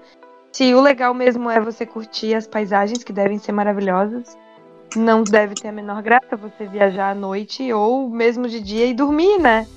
Tipo, o ideal é você parar num hostel, dormir à noite. E daí, ao longo do dia, você tá viajando pra poder curtir a paisagem. Mas Ah, o- claro. peraí, a Ari pode me corrigir, mas eu até recomendei pra Ari, um cara que fez essa viagem há pouco tempo e postou tudo no Instagram. Eu acho que existem trechos, né, que acho que você nem consegue não não estar no trem à noite, porque tipo, sei lá, demora 12 horas, 15 horas, que dependendo do, do- da programação, você acaba tendo que passar a noite no trem. Correto Sim, porque isso, a? Transiberiana. Completamente, porque a Transiberiana não é um trem-bala, hein, meu povo? É, uma, é um caracol. Você tem que ter muita paciência. é, Eu nunca peguei, mas não peguei um trecho na Rússia de Sochi, então essa famosa cidade onde teve os Jogos Olímpicos de Inverno em 2014, e a Volgogrado, a antiga Stalingrado. São 900 quilômetros mais ou menos. Eu levei 25 horas para fazer isso em trem. Eu fiquei um dia inteiro. Então, com certeza, se dependendo de onde você vai parar, né? Mas se você só parar nas cidades grandes, digamos, com certeza você provavelmente vai, pass- vai dormir no trem. Vai passar uma noite no trem. Com certeza. Também porque o trem para aleatoriamente, às vezes, né? A gente tá. Vamos dizer a verdade, a gente tá na Rússia, a gente não tá na Noruega, meu povo. Então, pode acontecer tudo. E seu trem pode atrasar bastante, etc. Então, com certeza, É, nevascas que. Nevascas que. que interrompem via. Tem, tem várias coisas né, que pode acontecer, né? Mas aí, se você pegar a Transiberiana e quiser ver as paisagens como a Nai, é melhor fazer no verão, porque aí no inverno vai ter a noite, É, não vai é, enxergar nada. também. É, no inverno, duas horas da tarde já é noite, acabou-se. É, você não vai enxergar nada. E como é o verão na Rússia? Um calor miserável, insuportável. Eu tive mais calor na Rússia do que no nosso Nordeste, não sei se você imagina. Quando eu fui pra essa tal cidade de Volgogrado, em agosto de 2012, fez 47 graus. Então faz muito calor. Mas no inverno, essa mesma Volgogrado pode descer a 40 graus abaixo de zero, tá entendendo? Então tem uma amplitude térmica que é muito grande. Em São Petersburgo, no verão, junho, julho, faz mais de 30 graus direto, com E aí frequência. faz o que com 47 graus no meio de uma cidade, no meio do nada? Vai Tomar banho de chafariz? Eu, a gente ficava tomando cerveja pelado na cama, debaixo do ventilador. O que mais? What else? Ai, ai. Aí você espera das 6 horas, 7 horas da tarde pra refrescar mais um pouquinho, né? Pra temperatura cair a 38, aí você sai na rua. Nossa. Deus me livre. Porque daí no verão acontece isso também? É dia direto? Daí vai é escurecer dia. às 11, meia-noite, assim? De- depende onde você tá, mais uma vez. Se você tá lá no sul, em Sochi, por exemplo, a noite deve escurecer umas 9, 10 horas no verão. Uhum. Em São Petersburgo, não escurece no mês de junho. É, Só dia. é o dia, o dia, o tempo todo, você tem que tapar as janelas de qualquer jeito, com fita durex, pra não entrar um raio de luz, senão você pira total. É isso que E eu ia falar. mais A a- cabeça no Nossa, lugar desse. você pira. Você, a pessoa. Não sei, vira zumbi. Ainda mais pira. a gente que é super acostumado a ter 12 horas e 12 horas, né? Por mais É. que a gente tenha ali verão e inverno, é, é pouquíssima diferença pra gente, né? Você, você, você, você enlouquece mesmo. Se, você tem que dormir com aquelas coisinhas do olho, sabe que você leva em avião, aquele tapa-olho, sei lá como é que se chama aquilo? As máscaras para olho, não para não pra boca. Mas no norte, norte, norte, ainda, tipo, Murmansk também é onde eu fui, mas eu nunca fui a Murmansk no verão, eu só fui no inverno. É, é dia também o tempo todo. Você sai na rua três horas da manhã, você lê um livro e não tem, não tem luz pública. Eles não ligam a luz pública. Tipo, a, os, a iluminação pública na rua, né? Não precisa. Não precisa. Eu já estranhei muito- um mas é muito quando eu, bacana. fui, quando eu fui pra Europa no verão, tipo, eu fiquei em Madrid, alguns lugares da Alemanha, no auge do verão, assim, que, tipo, ia ficar noite mesmo, só depois das 10, né? Sim, então, sim, sim, é, sim. pôr do sol 9, 9 e meia era a hora que o sol tava se pondo. E eu já ficava toda perdida, assim, porque daí eu só ia dormir bem mais tarde, porque, né, eu tava cansada, porque eu andei o dia inteiro, mas aquele dia durava, rendia, né? Tipo, eu ficava na rua até as 10 ainda era dia, praticamente. É e eu já ficava legal. toda perdida. Agora imagina isso aí, tipo, sem escurecer, né? Não escurece, não. É, mas é muito bacana, é muito bacana. Porque a Rússia, ela fica no inverno, ela é tipo. as- tipo, tudo é como se tivesse, tipo. Morto, entre aspas. Uhum. As pessoas estão, tipo, como ursos, hibernando. As pessoas saem para trabalhar, para comprar, etc. Mas, Uhum. mas chega no mês de abril, maio, é uma explosão de. Como se tivesse uma explosão de vida, sabe? Porque começa a fazer calor. As meninas de vestido, os caras de short, de camiseta. E as pessoas começam a comer sorvete, tomar sorvete na rua. E tem cada, em cada esquina tem uma, uma velhinha vendendo sorvete, tem concertos de música clássica nos parques. Uhum. É, é, e faz calor e. Aproveitar tem aquelas- mesmo. Pois é, aí a galera pira, aproveita, tá entendendo? Então, eu realmente, o mês de maio na Rússia é sensacional. Eu adoro, amo. Super E, recomendo. Falando de verão, né, que você falou que ocorre uma explosão, eu acho que deve ser quando, tipo, rola é, festivais de música, é, danceterias abertas, coisas do tipo, né? Como que é pra quem curte é, essa parada de, de curtição mesmo, de balada, o pessoal que gosta de conhecer as baladas, como que é, Rússia? Você conhece? Você tem know-how pra falar? Antigamente, no século passado, quando eu ainda ia pra balada, é, tem de tudo. Eu gosto de barzinho, boates boas. É, eu já fui pra uma balada em Moscou sensacional, onde eu gastei 400 euros numa noite, mas eu tava tão chapada que eu nem Puta lembro. que pariu. Rica! Eu. na- Não, mas naquela demais. época, o meu. Não, mas naquela época eu ganhava muito bem. Eu era, foi um trabalho, um dos trabalhos mais bem pagos que eu tive na minha vida. É, mas eu tava tão bêbada, na verdade, que eu saí pagando os drinks pra galera, não sabia nem pra quem. Aí quando veio a fatura do cartão de crédito, no mês seguinte, eu disse, putz grila, bicho, me lasquei agora. Aí você falou, Mas- Harachô. Harachou, exatamente. Eu falei pizdiets, não falei harachou não. Mas o tem baladas boas, inverno como verão, tem barzinhos legais, tem barzinhos é, é, casas de show, é, baladas mais bling bling pra galera que gosta, né? É, tem de tudo, tudo, tudo. Tem para qualquer estilo, como falei, tem para qualquer orçamento. O showzinho mais alternativo e e tem também, tem também às vezes shows bem mais legais. Teve um, um ano que eu tive lá, eu não fui para esse show, mas teve, por exemplo, bandas como Red Hot Chili Peppers na Praça Vermelha. Tem esse tipo de eventos, tem grandes eventos sim às vezes. E gratuito? Tem de tudo. Não, gratuito não, né? Ah, tá. Imagino que não. Eu, eu pessoalmente não fui para esse show, mas imagino que não tenha sido, sido gratuito. É porque foi na praça, gente. É, mas eu não sei, se calhar eles fecharam a praça, né? E, É, às vezes rola um isolamento, né? é, fecharam a praça e você só entra na praça com uma- um ingresso, sei lá. E pra galera que vai atrás de pegação, como é na Rússia? Eles são mais abertos, são mais fechados? Como funciona? Pegação de mulher eu não sei, viu, Oscar? Porque Essa questão eu não vou saber lhe Tudo, mulher, responder. homem. Pessoal que vai pra, como diria os antigos, para flertar. Acho que a pegação rola bem. Eu, da minha experiência, rola razoavelmente, razoavelmente bem. E eu lembro que meus amigos homens que eu tinha lá na época também conseguiam pegar bem. Tá entendendo? É, eu acho que pra É, pegação. Um amigo, né, que quando ele vai pros lugares, ele gosta de carimbar o passaporte dele também com nacionalidade local, né? Ah, eu acho que não. não... Ah, Ah, ah, sei, amigo. Sabemos qual amigo mesmo. Tá falando pra você, né? Por você, né? Então coloca em palavras em minha boca. com direito a ouvi novas. bastante isso, né, Lari? Ah, eu tenho um amigo. A cueca nova, né? Oscar, Por favor. Oscar, conta aí, conta aí como é que você pegou as turcas com as suas cuecas do Não, Primark. turca, turca sem chance. Pandemia, Turca sem chance? pandemia tem que ter distanciamento social. Sei. Eu acho. Hum, hum, hum, sei. Na, eu acho que na Rússia não há problema de pegação. Não. Eu, Ô, eu acho que Ari. não. E qual é a loja mais popular pro Oscar comprar umas cuecas russas? Tem Primark lá? Ah, Oscar, a próxima vez que você, ah, que você precisar de uma cueca, e se você for pra Rússia, eu aconselho você comprar com as velhinhas que vendem bugigangas no metrô. Isso seria uma ótima cueca pra você ter, para você adicionar Ai, à sua ai, coleção.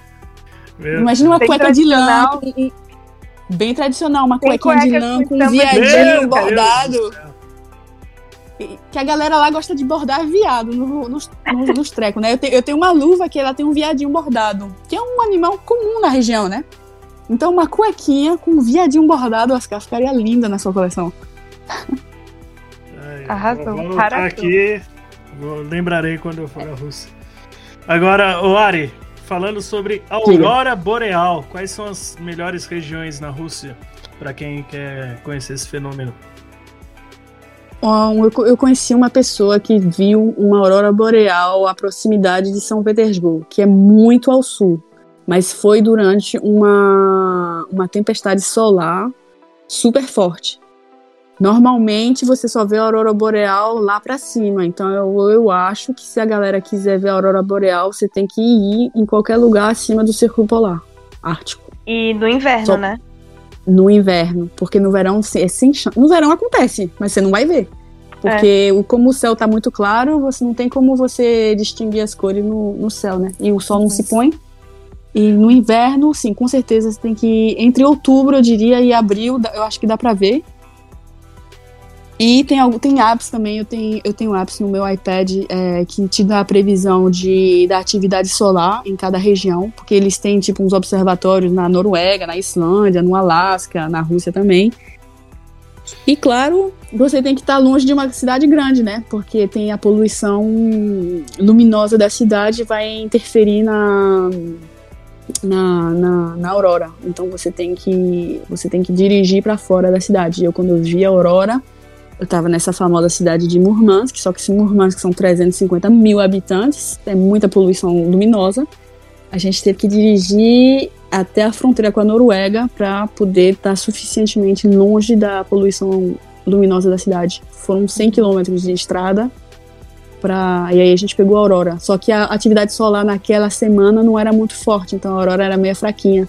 Parecia um cafezinho ralo, sabe? Entendi. Mas Não, se é, você- isso que eu ia te tem perguntar. vários parâmetros. Não, eu eu queria te perguntar assim, se você sabe nomes de cidades, né? Porque às vezes ah, quem tá ouvindo faltou numa aula de geografia, não sabe muito bem, né? Esse negócio de Ártico Polar, enfim, mas nomes de cidades, assim, que são mais comuns. Você falou qual que é? Numansky? Como que é? Você falou? Mur Murmansk. Murmansk. Murmansk. Murmansk tem outra cidade que se chama Arkhangelsk. Eu acho que essas são as duas cidades que os nossos ouvintes têm a maior probabilidade de ir, porque as outras cidades, por exemplo, até uma que você citou do joguinho Dudinka, coragem pra chegar lá. É no meio do nada, é uma cidade super eh, industrial, tá entendendo? Mas é, qualquer. E também o norte, acima do Círculo Polar, é muito pouco habitado, então é uma mão de obra para chegar lá, tá entendendo? E Murmansk eu acho que é o lugar mais fácil para você ir, porque você pode pegar um trem de São Petersburgo ou de Moscou, você pode pegar um avião, tá entendendo? Então é, é bastante fácil. Enquanto que, por exemplo, para você chegar aí nessa tal de Dudinka, é mais complicado. Saquei, saquei. Então, Meninas, Nai, você tem alguma dúvida sobre a Aurora Boreal? Não, é, acho que a Ari já falou o que eu, que eu queria saber mesmo. Lari? em apps, gente, tem muitos, não. ah, muitos parâmetros. Muito bom. E tem um equipamento fotográfico específico para levar para Aurora Boreal ou não? Com certeza. Uma foto... Eu acho que fotografar uma aurora não é fácil. Eu tenho um amigo meu que tirou uma super. eh, O cara que foi até pra Murmansk comigo, ele tirou uma super eh, foto de uma aurora na Islândia com um celular, mas mais uma vez a atividade solar era muito forte, então com o iPhone deu pra ele te bater uma foto potável, entre aspas. Mas você vai ter que ter um tripé e você vai ter que ter uma, uma, uma máquina fotográfica que possa ter é, reglagens, é, você possa definir as, as reglagens manualmente e você vai precisar fazer uma pose de no mínimo 10 a 20 segundos para você captar, captar bem uma, uma imagem boa.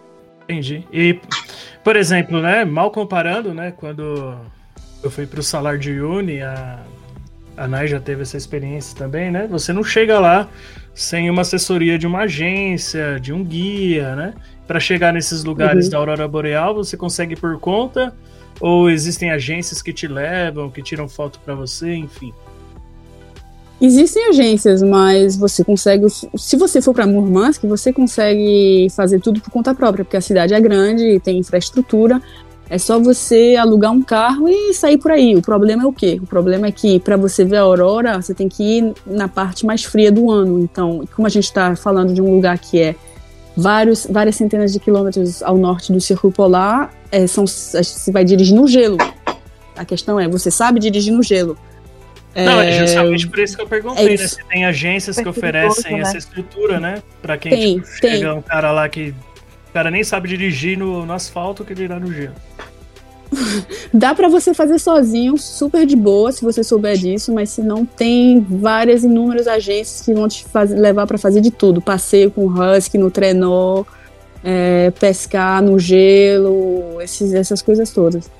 Mas dá pra fazer, você fazer sozinho também, com certeza. A gente fez sozinho. Você tem ideia A de gente não fez preço de agência, dessas, dessas agências? Não. Não. E, mas uma, uma vez eu lembro que você já comentou que, tipo, desses rolês de, de ver a Aurora Boreal é onde acaba saindo mais em conta. É nessa região da Rússia, muito mais, vai ser muito mais barato, obviamente, que na Noruega, Sim, sim, sim. Ah, porque a, a Rússia é um país muito mais barato do que qualquer um dos outros onde você possa ver a aurora boreal. Porque quais são os outros? Finlândia, Suécia, Noruega, Islândia, Groenlândia, Canadá. Canadá, Alasca. Países Uhum. caríssimos.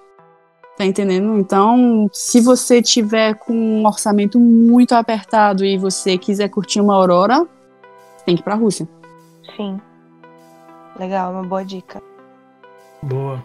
Bom, Ari, vou tocar num tema delicado agora, tá? Mas você que tem uma experiência de Rússia pode nos, nos explicar melhor ou dizer se se trata de um, de um mito, de uma lenda, mas é, chegam muitas notícias em relação à Rússia aqui no Brasil, em relação ao, ah, ao racismo, preconceito, enfim, né? Dos russos ah, para com negros, gays, enfim, né?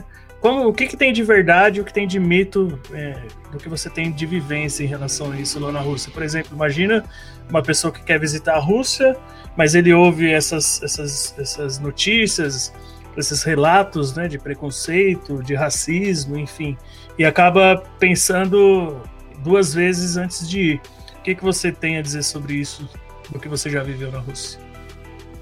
Olha, por exemplo, vamos pegar o tema dos, uh, das pessoas homossexuais, né? É, não é proibido na Rússia ser homossexual, mas o que é proibido é você fazer a apologia à homossexualidade e você ter, tipo, mostrar sinais de, é, de afeto homossexual na rua, por exemplo. Se você for com seu um cara que vai com seu companheiro, tá entendendo?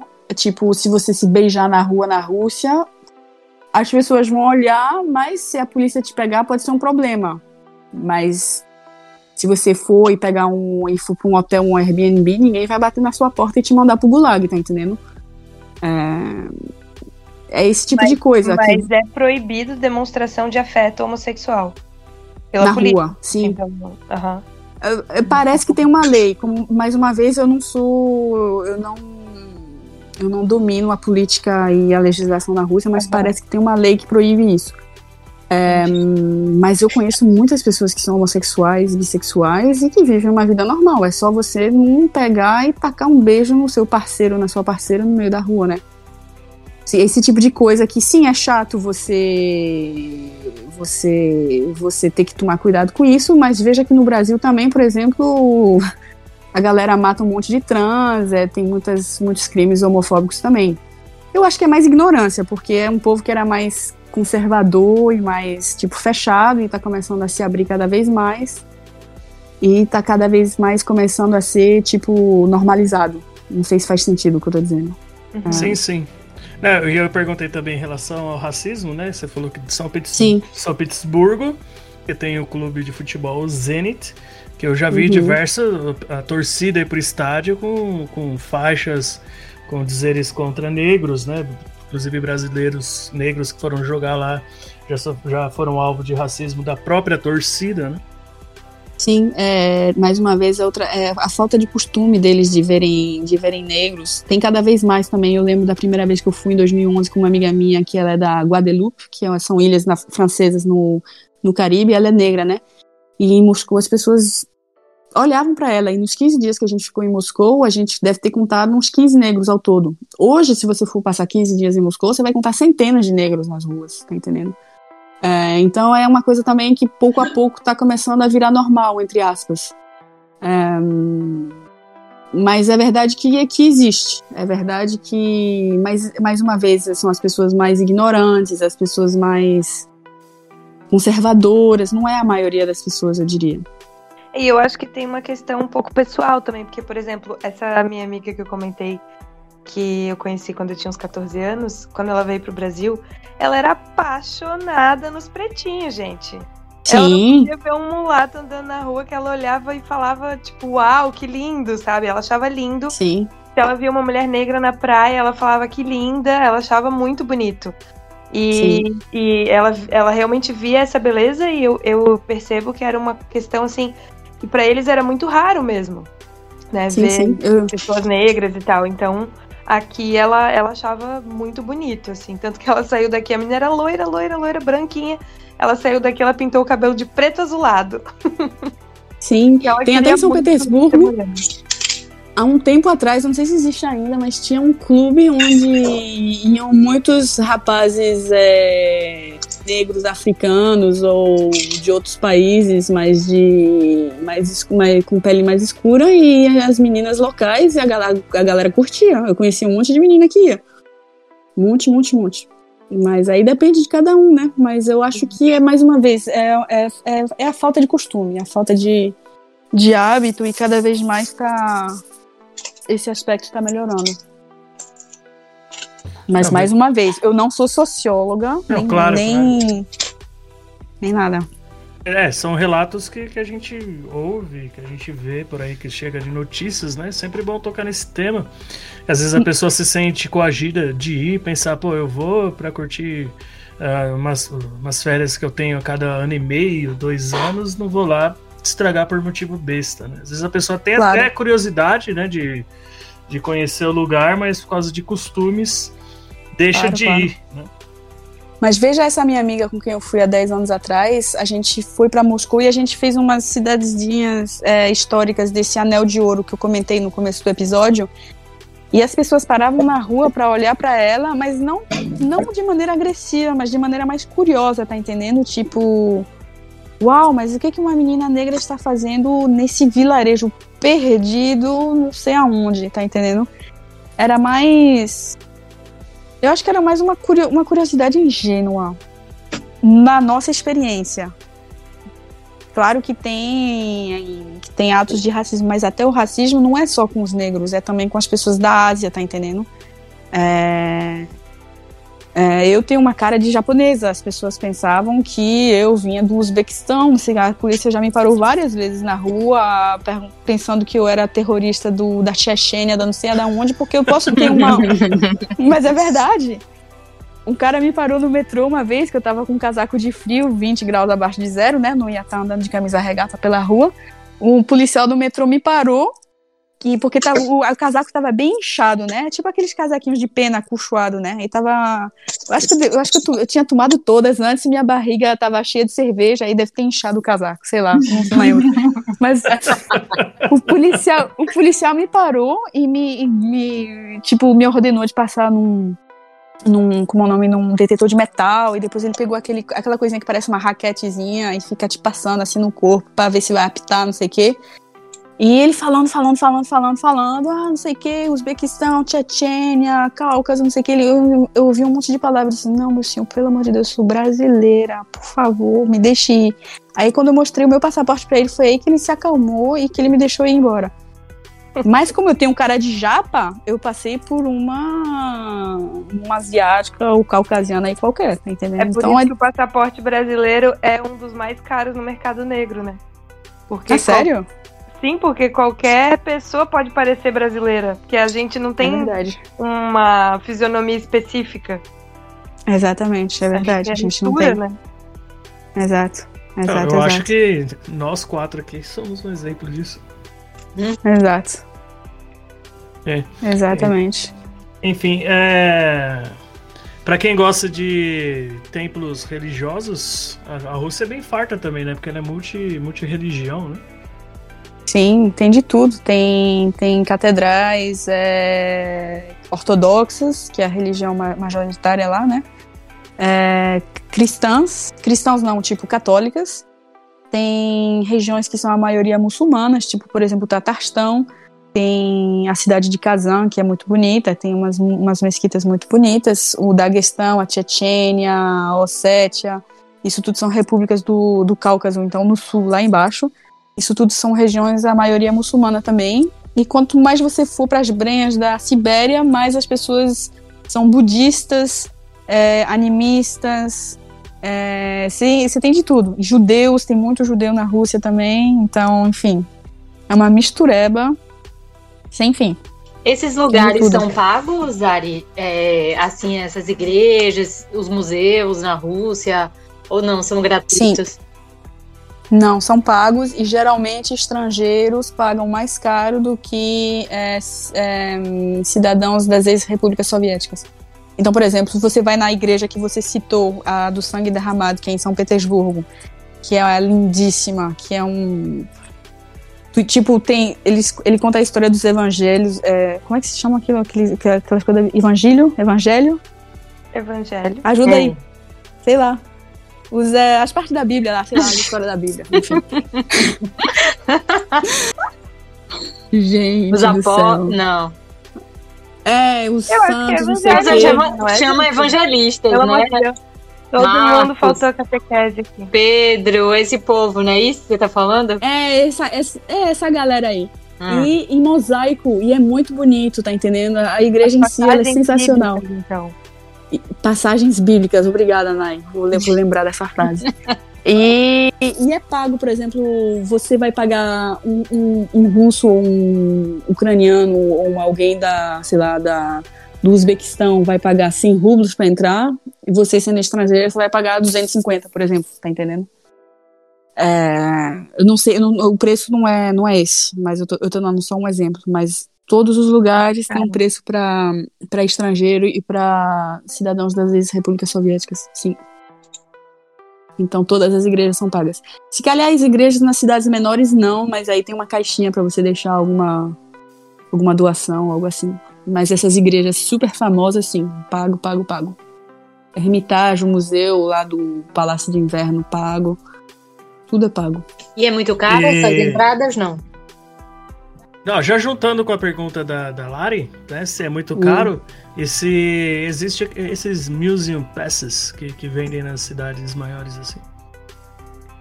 Eu não sei se vendem Museum Pass. É possível que sim. Ou que eles vendam, por exemplo, um passe para um conjunto de museus que tem uma certa temática em comum. É, é possível. Eu não sei, porque esse, eu- esse é o tipo de coisa que eu não compro. ah, então eu não. Não, não eu tô muito. pouco, né? Mas só pra deixar pra nossa audiência explicadinho, né? É, as grandes cidades, né? Principalmente na Europa, é, elas vendem um, um ingresso que vale pra você entrar em todos os museus da cidade, ou na grande maioria. É. que você acaba, pra quem gosta mesmo de, de ir em todos os museus, né? Você acaba economizando um bom dinheiro comprando esse ingresso único. Eu, eu acho que deve existir sim. Eu só não tenho eu não, eu nunca usei, mas deve existir com certeza. É, e se é caro, não. Acho que não, Nai. Eu diria não. Se você fizer, por exemplo, o Louvre, a última vez que eu fui ao Louvre, há 5 ou 6 anos atrás, era 15 euros a entrada na época. Uhum. É, se você entrar no Hermitage, faz anos que eu não vou ao Hermitage, mas eu não acho que chegue a ser 15 euros com a, a cotação do rublo atual, hoje em dia. Eu acho que é menos. Eu acho que chega a ser bem menos. Mas é. Mas é. Não, não, a Rússia não é caro em geral. Não é caro, não. Realmente. Mas eu não conto esse tipo de coisa, então. Não é do- comparado a Israel, é um país barato, então. Nossa, super. Super. O dinheiro que a, que a Lari gastou em uma semana em Israel, ela vive um mês na Rússia com esse dinheiro. Meu Deus. Boa. Com Bom, certeza. a- no episódio passado a gente viu, né, a- uma passagem para Israel tava algo em torno de 6 mil reais, né? Vamos ver aqui, eh, fazendo uma pesquisa ao vivo. Quanto será que sai uma passagem de São Paulo para Moscou, por exemplo? Meninas, falem uma data aí, sei lá, setembro? Uma data Não. Fa- Sai agora em. Ah, vai, setembro, pro aniversário da Lari. Não, é que se eu pesquisar julho, talvez agora nem vai tenha. Vai Nem ser muito tenha. em cima. é. Não, Vai ser é nem, não é nem em cima, porque por causa da pandemia é capaz de, de nem ter voo. Vou colocar, vai, vou colocar novembro, novembro de 2021. Novembro já vai 14. estar Novembro, é frio. poss- Vai estar frio já. novembro já é frio. Volta E setembro. é possível que novembro. É, é possível que novembro seja mais barato porque, por causa do Então inverno. vamos lá, setembro então. Que já não é tão frio assim. Ah, primeiro de setembro a 30 de setembro. Um mêsinho. Vamos ver quanto que. ah, quanto que sai. Buscando, tô pesquisando pelo Sky Scanner.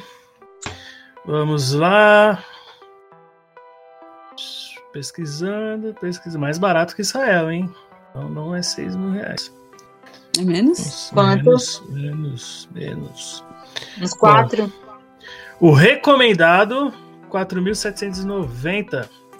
Um voo, com, Ui, tá bom. um voo com a KLM. Escala no, uma conexão em. Uma conexão em Amsterdã. E voltando com a Air France, conexão no Charles de Gaulle, em Paris. Para ir 24 horas de duração com escala, na volta 17 horas com escalas. Na verdade, na 17 horas verdade, tá bom, hein? deu 5.100 e... 5.127 reais. Mais o recomendado. O mais barato, 5.200. o mais barato, 4.300 com a Qatar, só que você vai para Doha e vai para Rússia depois. Para ir e voltar 23 horas com a Qatar. É, pesquisa o quê? Desculpa. São São Petersburgo. Ah, São Petersburgo, vamos ver aqui. Mas cuidado que tem uma cidade na Flórida que se chama São Petersburgo. Ah, também. sim. Vocês conhecem, falando em pegadinha, vocês conhecem o caso do, de um casal de, de australianos que vieram pro, pro Brasil na Copa? Aí eles vieram para São Paulo e queriam ir para Salvador assistir outro jogo. Aí sem querer Foram eles pra El compraram. Salvador. com- eles foram para El Salvador. Ai, meu Gente Deus. Isso é pegar, isso é, isso é, isso é, isso é piada, né? Ou é não, verdade? não, eu, eu- depois eu mando para vocês o, É verdade. o link. O link, sim. Pense, pense ser muito retardado mental. Para São Petersburgo, com a KLM 5.580. Com escalas 15 horas para ir e 17 horas para voltar. Tá melhor, hein? Menos tempo. Tem um, Tempo é dinheiro, baby. sim, tem um aqui 5.513. É o mesmo voo, não sei por que tá mais barato. Enfim. Não, não é caro, não achei caro a passagem, não. Considerando. A consi- distância. considerando a distância, né? Esse de 5.500, né? É o melhor com uma escala Uhum. só, mas tem um aqui, por exemplo, de 4.900, com a Latam e a duas escalas. Aí de Finlândia e de, da Finlândia pra Rússia. E a volta a mesma Aí eu coisa. ia tentar um stopover aí, já fazia um. É, um aí, belo- na, aí na volta, com escala em Frankfurt. É, Helsinki. Posso, eu Frankfurt. posso, posso comentar aí nesse, nessa passagem? Pode.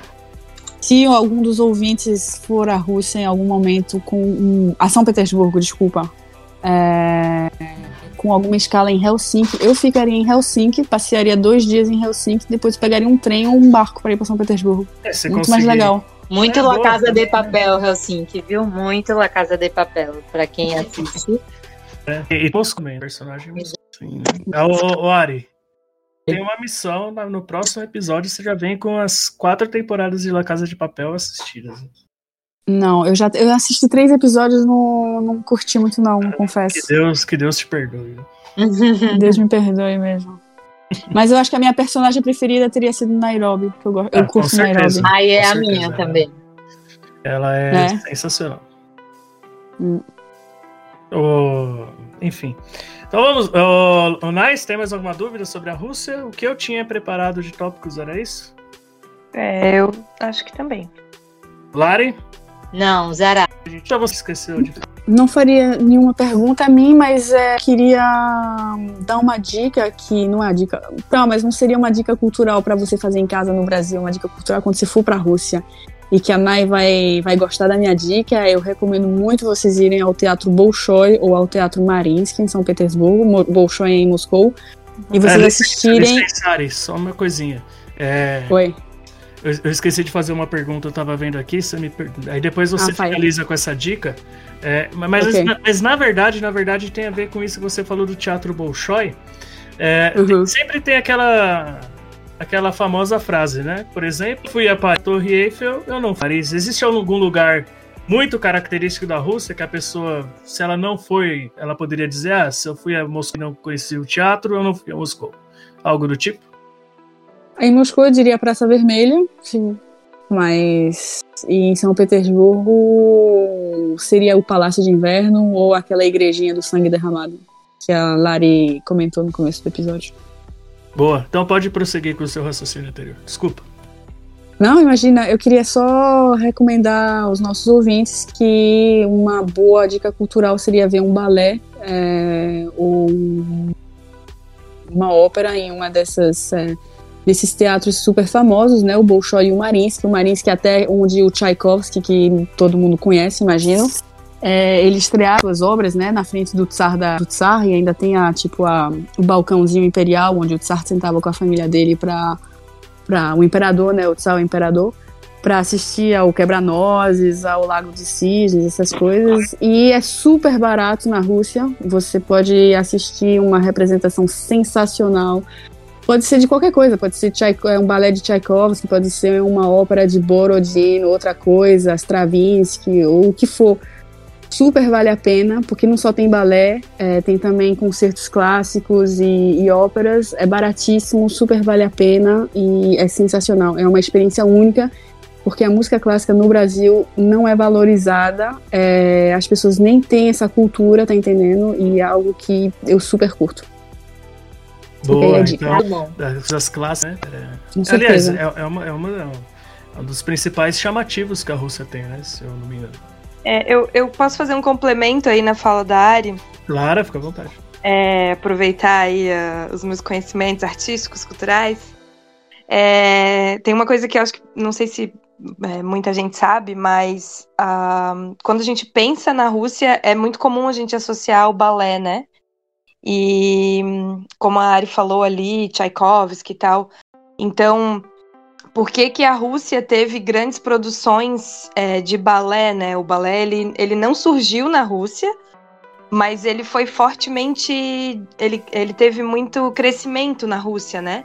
Porque na- é, os czares eles patrocinavam os balés e especialmente é, as escolas, né? Então, para as famílias era muito grandioso, era uma honra muito grande mandar as crianças para as escolas de balé.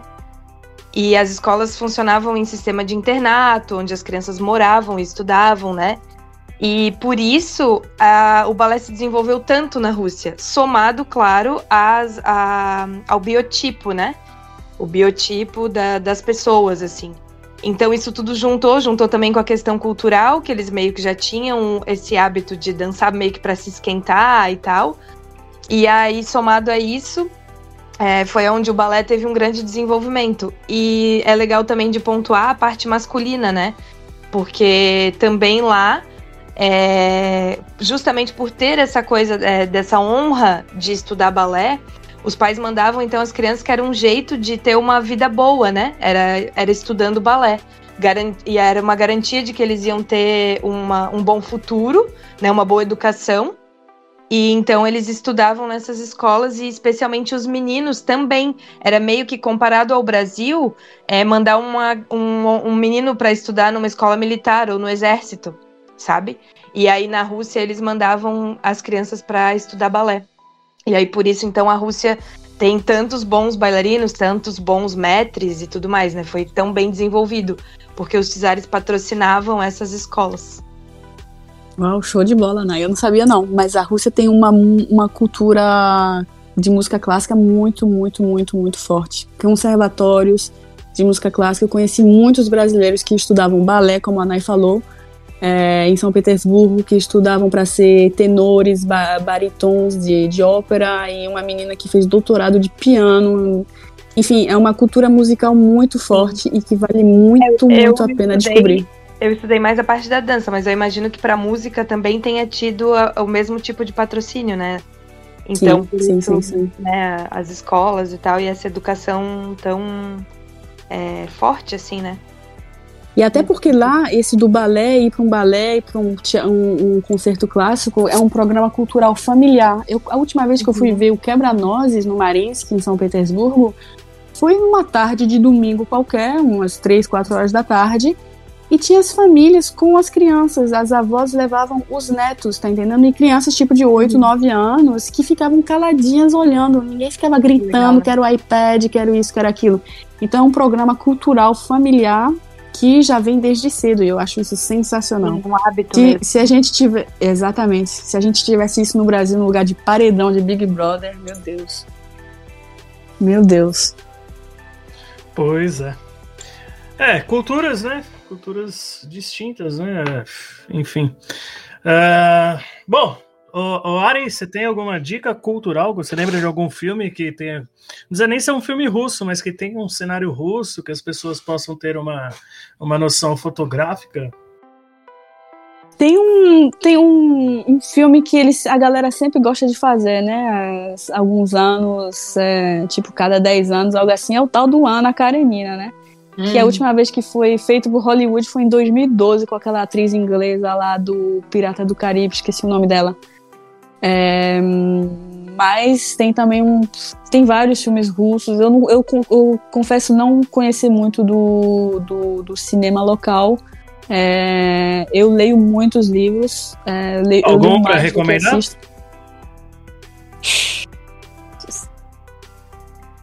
Pô, Leiam Ana Karenina, porque os livros que eu leio sobre a Rússia são mais livros de história, de política e ensaios sociológicos. Eu não sei se nossos ouvintes vão curtir esse tipo de leitura. Mas eu acho que todo mundo pode, pode, pode, pode se identificar com a Ana Karenina, né? Que teve um amante, que criou um escândalo na alta sociedade de São Petersburgo no século XIX. Mas é um romance, não é, é uma, não é uma história verídica. Mas é um livro famosíssimo que, é, o spoiler, tem mais de 800 páginas, então tem que ter, tem, tem que conseguir segurar o rojão. Mas é um livro bem legal, que te, vai te fazer descobrir muitas coisas sobre a Rússia. Se não, Guerra e Paz, o clássico, né? É... E... A Tem minha um dica filme- seria essa. Tem um filme que a gente conhece no meio da dança que chama O Sol da Meia-Noite. Que ele conta Ah, a história de um bailarino e ele é estrelado por um dos bailarinos mais famosos que se chama Mikhail Baryshnikov? Baryshnikov. Yeah. É ele é conhecido. Eu não É. vi esse filme, mas Esse eu, eu filme conheço. ele eu é da conheci. década de 80 ou 90, eu acho. Ele é um pouco antigo, não sei se ele está em alguma plataforma digital, mas ele tem umas cenas de dança e tal, e inclusive é uma das cenas mais famosas é uma que o Baryshnikov ele dá 11 piruetas. Nossa, E, é, sem eu corte. vou procurar esse filme. Eu vou procurar É, esse E filme. ele fala um pouco dessa questão ali de. hum, Como que fala? Ai, gente. É, de asilo político, sabe? Uhum, Durante a União, a União Soviética, né? Isso, é. Ele fala um pouco disso. Tem também no Netflix, agora que eu tô lembrando, uma série documentária sobre o último tsar, o Nicolau, Ni- Nicolás, não sei como é que se diz em português. É, dois, é, e que se chama até O Último Tsar. Eu acho que tá no Netflix, porque eu já, eu já assisti os três primeiros episódios. E é uma série documentária sobre a história, né? Do, de como ele era mais ou menos fraco, entre aspas, né? E como, como e por que o reino dele foi o último, né? Antes e depois da Revolução Bolchevique, em 1917, que deu início à União Soviética. É, é um, é um bonito documentário, eu também recomendaria esse, na verdade, mesmo se eu não assisti tudo. Boa. E pra quem quiser ver vlogs sobre a Rússia, eu recomendo o canal Louco por Viagens. O cara já rodou o mundo inteiro. É hashtag inveja, inclusive. Mas ele tem lá episódios da Rússia e ele é muito bom. Ele mostra é, didaticamente o contexto histórico, social, cultural dos lugares. É muito bom. Louco por Viagens. Como é? Louco por viagem? Eu vou Isso. olhar. Porque tem um, tem um vlogueiro também que eu adoro, que só faz coisa na União Soviética.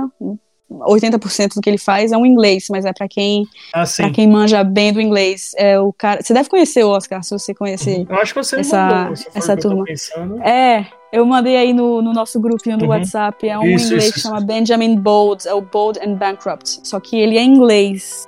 Então ele fala com sotaque inglês. Uhum. Então pra galera que manja bem na língua de Shakespeare, é muito bacana o. Mas, em Muito. português, quem quiser, louco por viagens, tá? Eu vou olhar É o- isso. É, Chenichev, é, Enachev é o nome dele.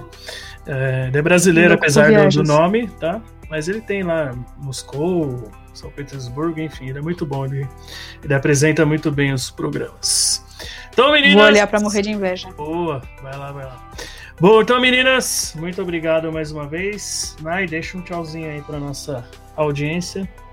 Valeu, galera. Obrigadão por estarem com a gente aí. Espero que vocês tenham curtido esse episódio tanto quanto eu. É, matou muito a minha curiosidade aí sobre a Rússia. E já vou deixar aqui o convite para vocês é, estarem com a gente aí na próxima semana, que a gente vai estar falando sobre a Disney. Muito bem, né? Tem Disney, né? Que é sonho de consumo de muitos brasileiros. Lari, dá um tchauzinho aí pra nossa galera que nos ouve. Tchau, tchau, galera. Espero que vocês tenham gostado do episódio. Eu já tô pensando aqui em várias, vários roteiros aí baseados nas dicas da Ari. E muita vontade de viajar. Infelizmente, né? Não podemos, mas, mas deu mais vontade ainda. Então, a Rússia acabou se consolidando mais aí no meu top 5. Boa! Ari, obrigado aí por compartilhar sua experiência Rússia. Russa. Gostou? Sim, obrigada a vocês e peço desculpas pelo monólogo, né? Que eu acho que eu falei bastante nesse Não, essa é a episódio. intenção, né? A gente ouvir quem tem muito conhecimento sobre o lugar. Eu tenho muitas perguntas sobre a Disney, então a semana que vem eu vou estar fazendo as perguntas. E a Naya vai estar respondendo. Você já foi pra Disney? Na, nos Eu- Estados Unidos? Nos Estados Unidos não, eu só conheço a Disney de Paris, a Euro Disney. Boa. Então, ô, ô Nai, dúvidas? Você conhece as duas? A da- dos Estados Unidos e a de Paris? Então, a de Paris eu não conheço. A gente vai ter que. Aí a gente reveza, né? É, a Lari pra- conhece. Reveza não. Não, porque a última vez que eu fui à Disney de Paris foi em 96, essa que eu lembro de alguma Não coisa. esquece. O... Eu não era nem nascida nessa época, não. Esquece. Lari Era conhece, não, tadinha. Nem eu. Lari conhece a de Paris? Não, de Paris não. Eu preferi ir pra Versalhes do que ir pra Disney Ah, eu de também. Paris. Mas eu amo a Disney da Flórida. Amo. Sou É, eu apaixonada, já estou. Orlando, né? É, a de Orlando. Mas eu estou Eu é, não corrigindo conheço- Orlando. Não é. conheço Califórnia, não conheço. Eu só Eu conheço. estou Uma na mega. Eu estou mega empolgada, viu, pra esse episódio, porque, gente, eu não posso ver um vídeo da Disney que eu fico totalmente emocionada. Tem na Califórnia, Sério? sim, foi a primeira, inclusive, lá na Califórnia. Primeiro é, foi na Califórnia. Sério? Nossa, Uhum. então por que tu não vai pra Flórida então? Ok. A ou pronto, uma pergunta. Porque é mais estruturada, é mais bonita. E tem outros parques lá também, né? É. Hum. Gente, tô vendo aqui que tem no Japão, tem um também. Isso. Tem, tem no na Japão, China. Tem na China. Nossa senhora. China Se eu não me, se eu não me engano, tinha projetos de ter Dubai, Catar, alguma coisa assim. Europa, é, em Paris. Uau. Máximo, máximo que eu fui foi o Parque Warner em Madrid. Mas nem se compara com, com o Disney. Eu não, eu, não, eu não sei de nada. Eu fui em 96, quando eu era pequena. Eu tô, vamos fazer de conta que eu nunca fui, né? Boa. Então é isso aí, galera. Mais uma vez, muito obrigado. Lembrando, sigam as nossas redes sociais. Nosso Instagram, Fui Sozinho Podcast. Tudo junto. Tem o canal no YouTube também, Fui Sozinho, por Oscar Botaro. Então é isso aí. Valeu, galera. Até a próxima. Boa viagem.